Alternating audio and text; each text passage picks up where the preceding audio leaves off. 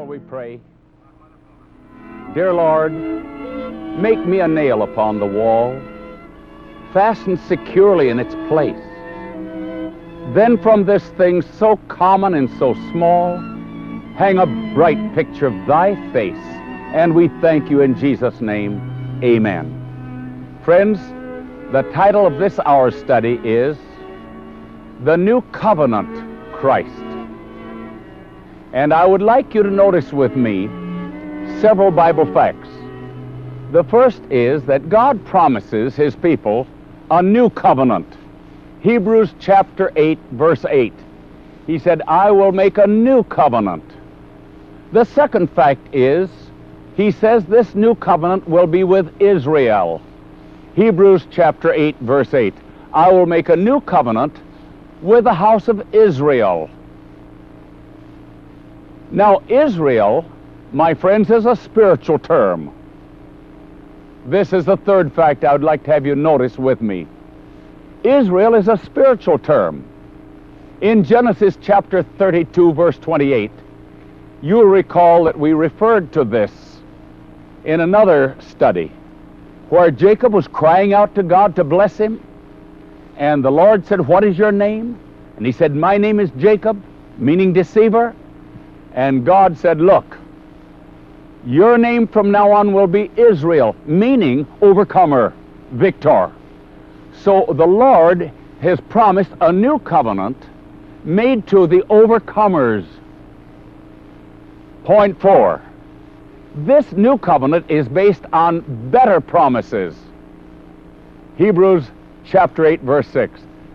What are the better promises? The old covenant, as you'll find back in Exodus, the 19th, the 19th chapter, was based on the promises of, of people. They told the Lord what they would do. We will obey you. Everything you tell us to do, we will follow. We will obey. But they couldn't obey. Man's promises are like ropes of sand.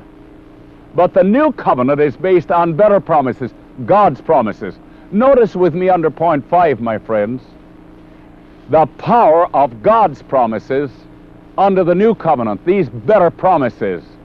2 Peter chapter 1 verse 4 whereby are given unto us exceeding great and precious promises that by these we might be partakers of the divine nature having escaped the corruption that is in the world through lust God's immutable eternal impeccable never failing creative word creates in man a new nature. That's what it says. And this is New Covenant Christianity. It isn't a do it yourself religion, it's what God does for us. Point six. This is not of works, it is of faith. In Hebrews, the fourth chapter, verses 9 to 11, the Lord, through the apostle, crystallizes, climaxes the great Sabbath truth in the fourth verse of, the, of Hebrews 4, he says, he speaks of the seventh day, that God rested the seventh day from all his work. In the ninth verse, he said, There remaineth therefore a keeping of the Sabbath to the people of God. Then he comes down to verses 9 to 11, and he said, Look, I want you to understand that when you have ceased from your own works, that is when you enter into his rest. You cannot enter into God's rest through works. It is righteousness by faith, faith in God. Going back to the first verse a moment, the first several verses of Hebrews 4. It says, Let us therefore fear, lest a promise being left us of entering into his rest, any of you should, should seem to come short of it through unbelief. For unto us was the gospel preached as well as unto them, speaking of the Israelites who came out of Egypt. But he said, the promise was of no effect because it was not mixed with faith. So they could not enter into his rest. God has given us a new testament, a new covenant set of promises. When man comes to the place where he realizes that he cannot save himself, when he realizes that by himself he cannot overcome evil, then he can look up in the face of his Creator and say, Dear Lord, I want to take hold of something that will give me a, a new experience. The Lord said, My promises will do it. My promises contain my life. And my life in you is the hope of glory. It's not what you can do, it's what I can do for you. So if you'll just cease from your own labor, you can enter into my rest because I will do the work. It's righteousness through faith in me as you claim my promises. Then you can have complete deliverance. And this brings us to point seven. Victory is a free gift. The victory in Jesus Christ. The text, 1 Corinthians chapter 15, verse 57. And it goes like this. But thanks be to God that giveth us the victory through our Lord Jesus Christ. Victory is a free gift. Eternal life is a free gift. The wages of sin is death, but the gift of God is eternal life. Everything that is needed for eternal life is a gift. The faith by which we reach up and take his victory is a free gift. Romans chapter 12, verse 3. He's already dealt to us faith. Repentance for sin is a gift. Acts 5:31. Him hath God exalted with his right hand to be a prince and a savior, for to give repentance to Israel and forgiveness of sins.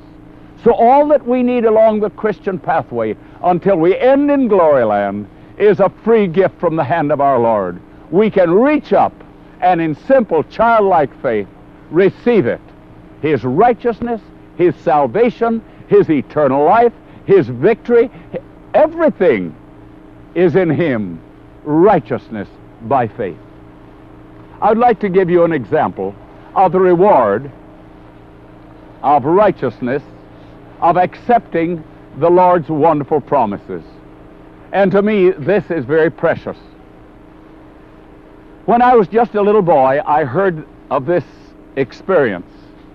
And uh, of course, many years have come and gone since then. So I may not get every detail correct, but in a general way, yes. It is a story of my grandmother's home, her hometown.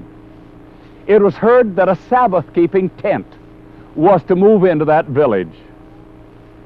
And a lot of rumors flew all over the place. The rumors were that these Sabbath keepers were rather a vicious people. And you better be prepared to protect yourself, for you might find there are hoodlums.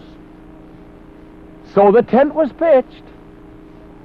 And my, my uncle, my mother's brother-in-law, decided that out of curiosity, he would go over and see what these people were like. He was a big man. He was a courageous man. He knew how to handle a gun, and he took the gun with him. He said, I'm going to protect myself. Nobody's going to be able to take advantage of me. If these people are what they say they are, I'm just as quick on the trigger as anybody else.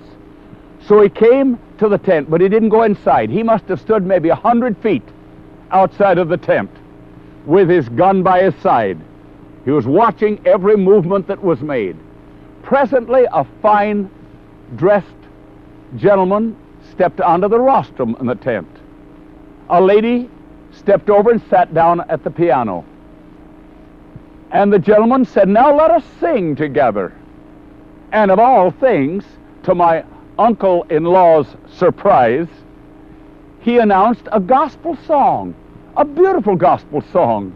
And the congregation joined with him in singing songs of praises to Jesus Christ. You can imagine how that affected my uncle. Well, this doesn't sound like they're so terrible after all. They're singing gospel songs. I don't see them with any hatchets or any guns or any swords. I don't even see an expression of cruelty on their faces. They seem to be good people. After a couple nights, he left his gun at home.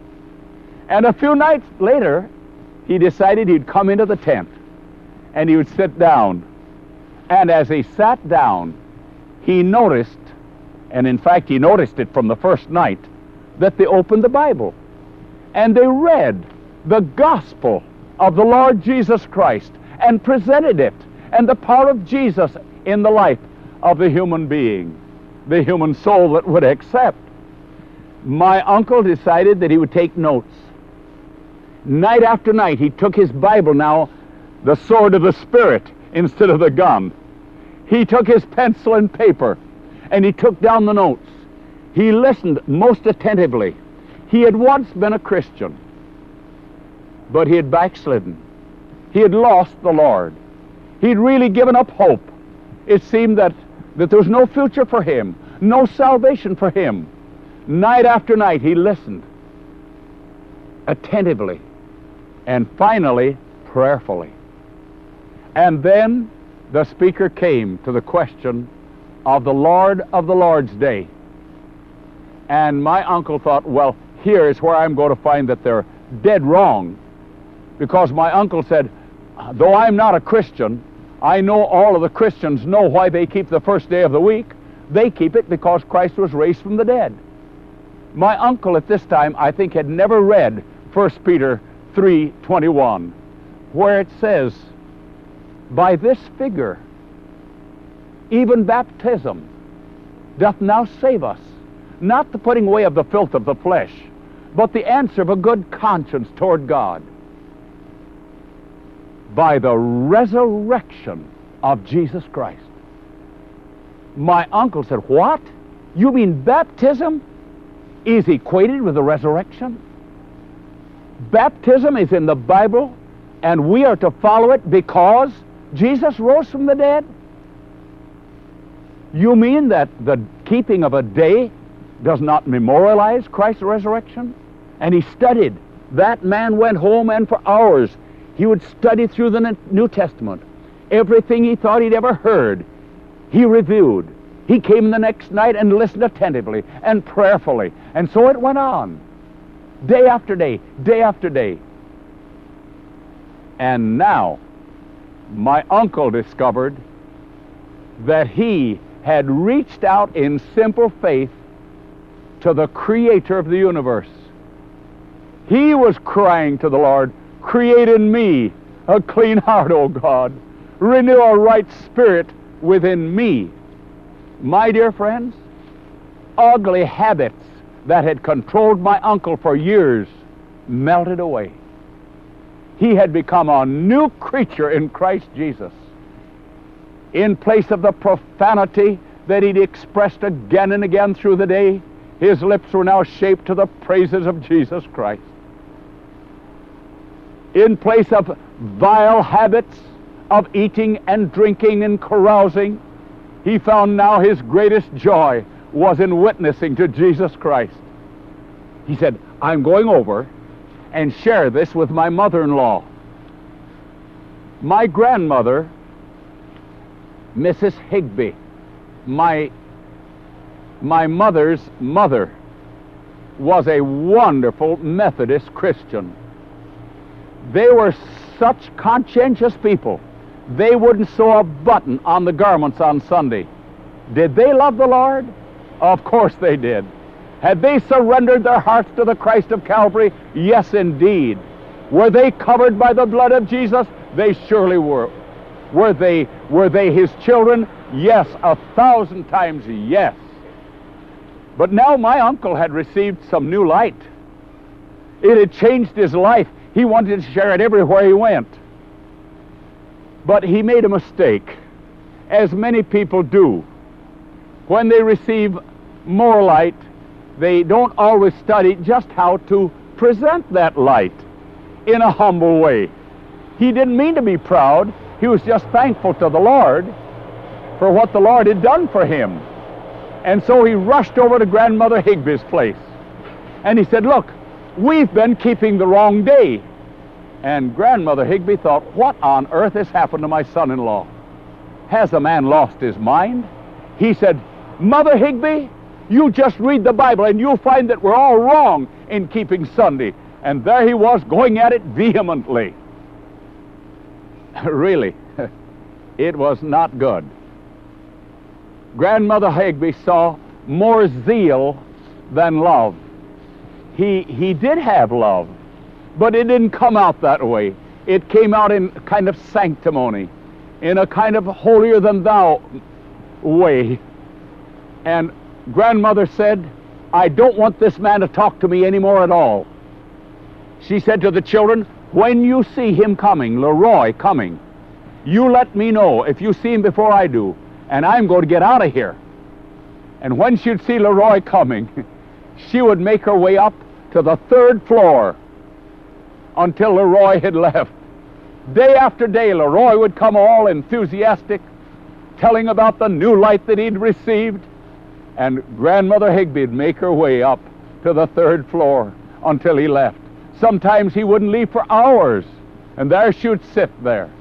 But in the meantime, my grandmother was not satisfied to merely be challenged. She loved the Lord. She determined that she was going to walk continually with the Lord.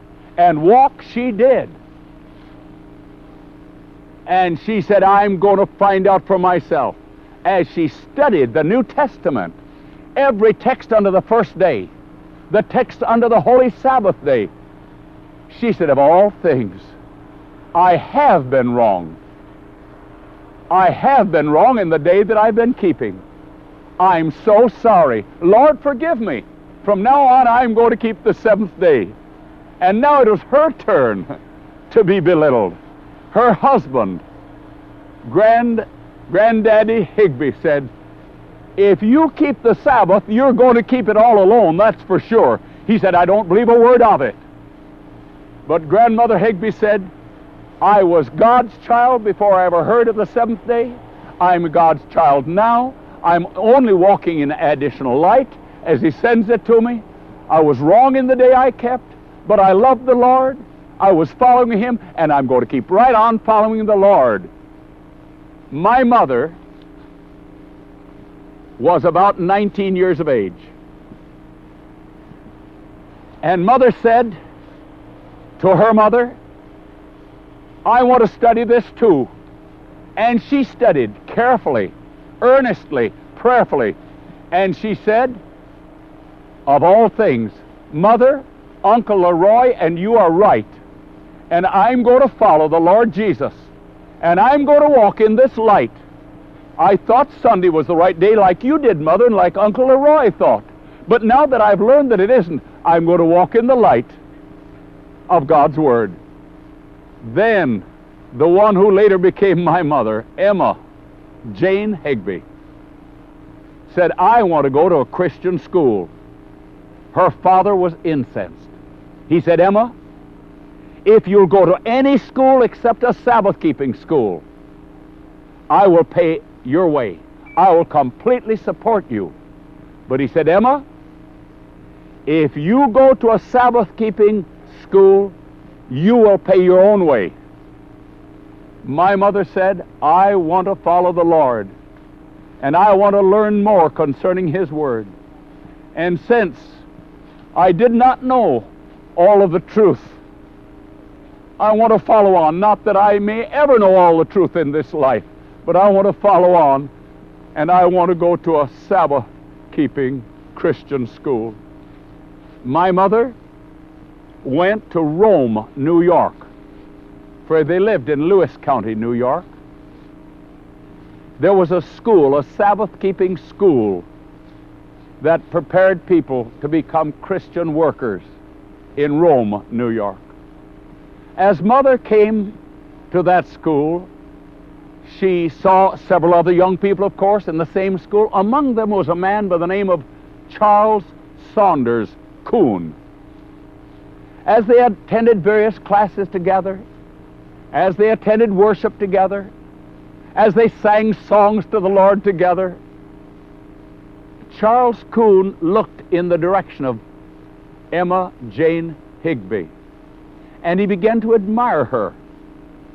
And as Emma Jane Higbie looked in the direction of Charles S. Coon, she became attracted to him. His deep sincerity, his earnestness, his courage, his devotion. And you know what happened? They were married. My friends, to their union, were born seven sons.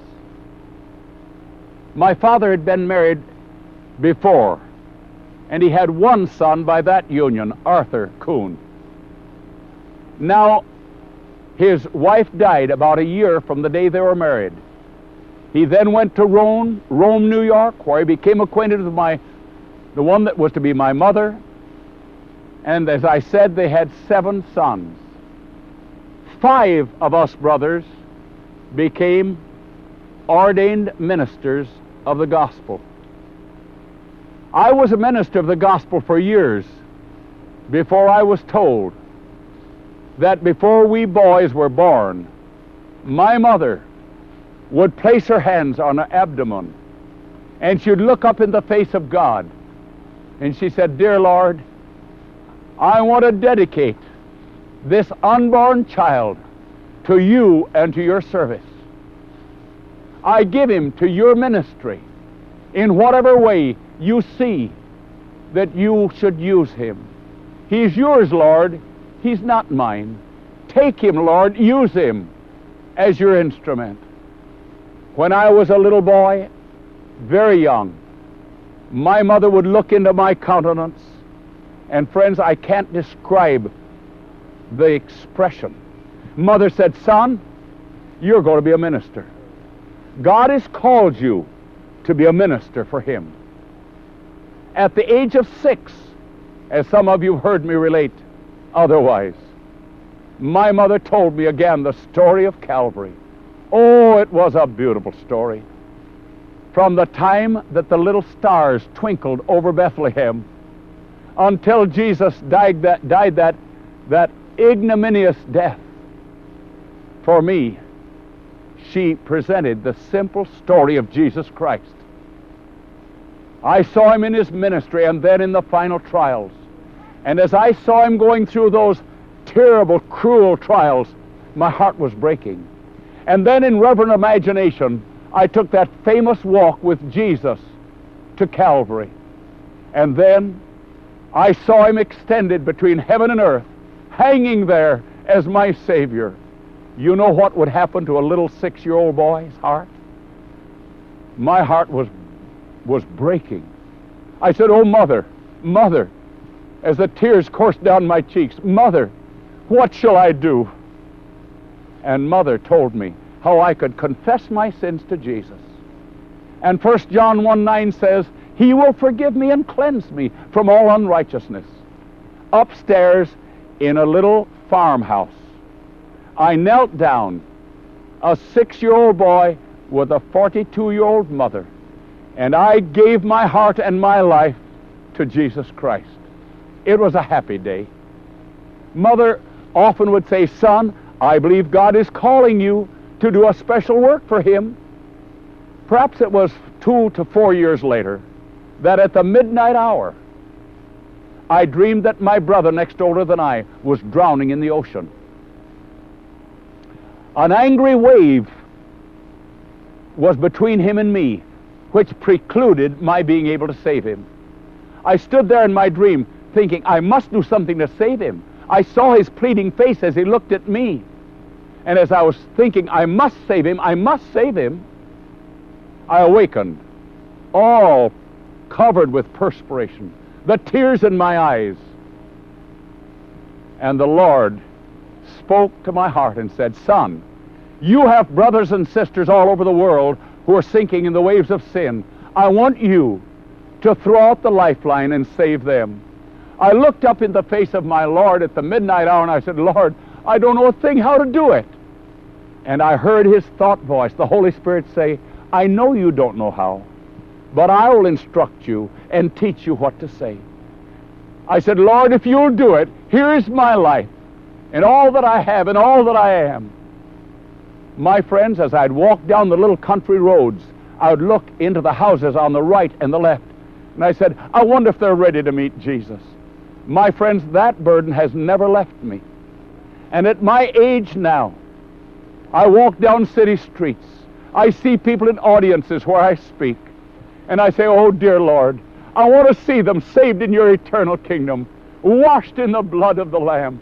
Dear Lord, may your Holy Spirit speak to them of your love your tenderness, your beautiful salvation. And my friends, I thank the Lord. It all came about because that grandmother of mine, a beautiful Christian, was not satisfied with the light she'd already received. She didn't begin to compare herself with some professed Sabbath keeper and say, I'm better than they. She compared her life with that of Jesus Christ, and she said, He is the one that I'm to follow. Jesus, I will follow, follow thee.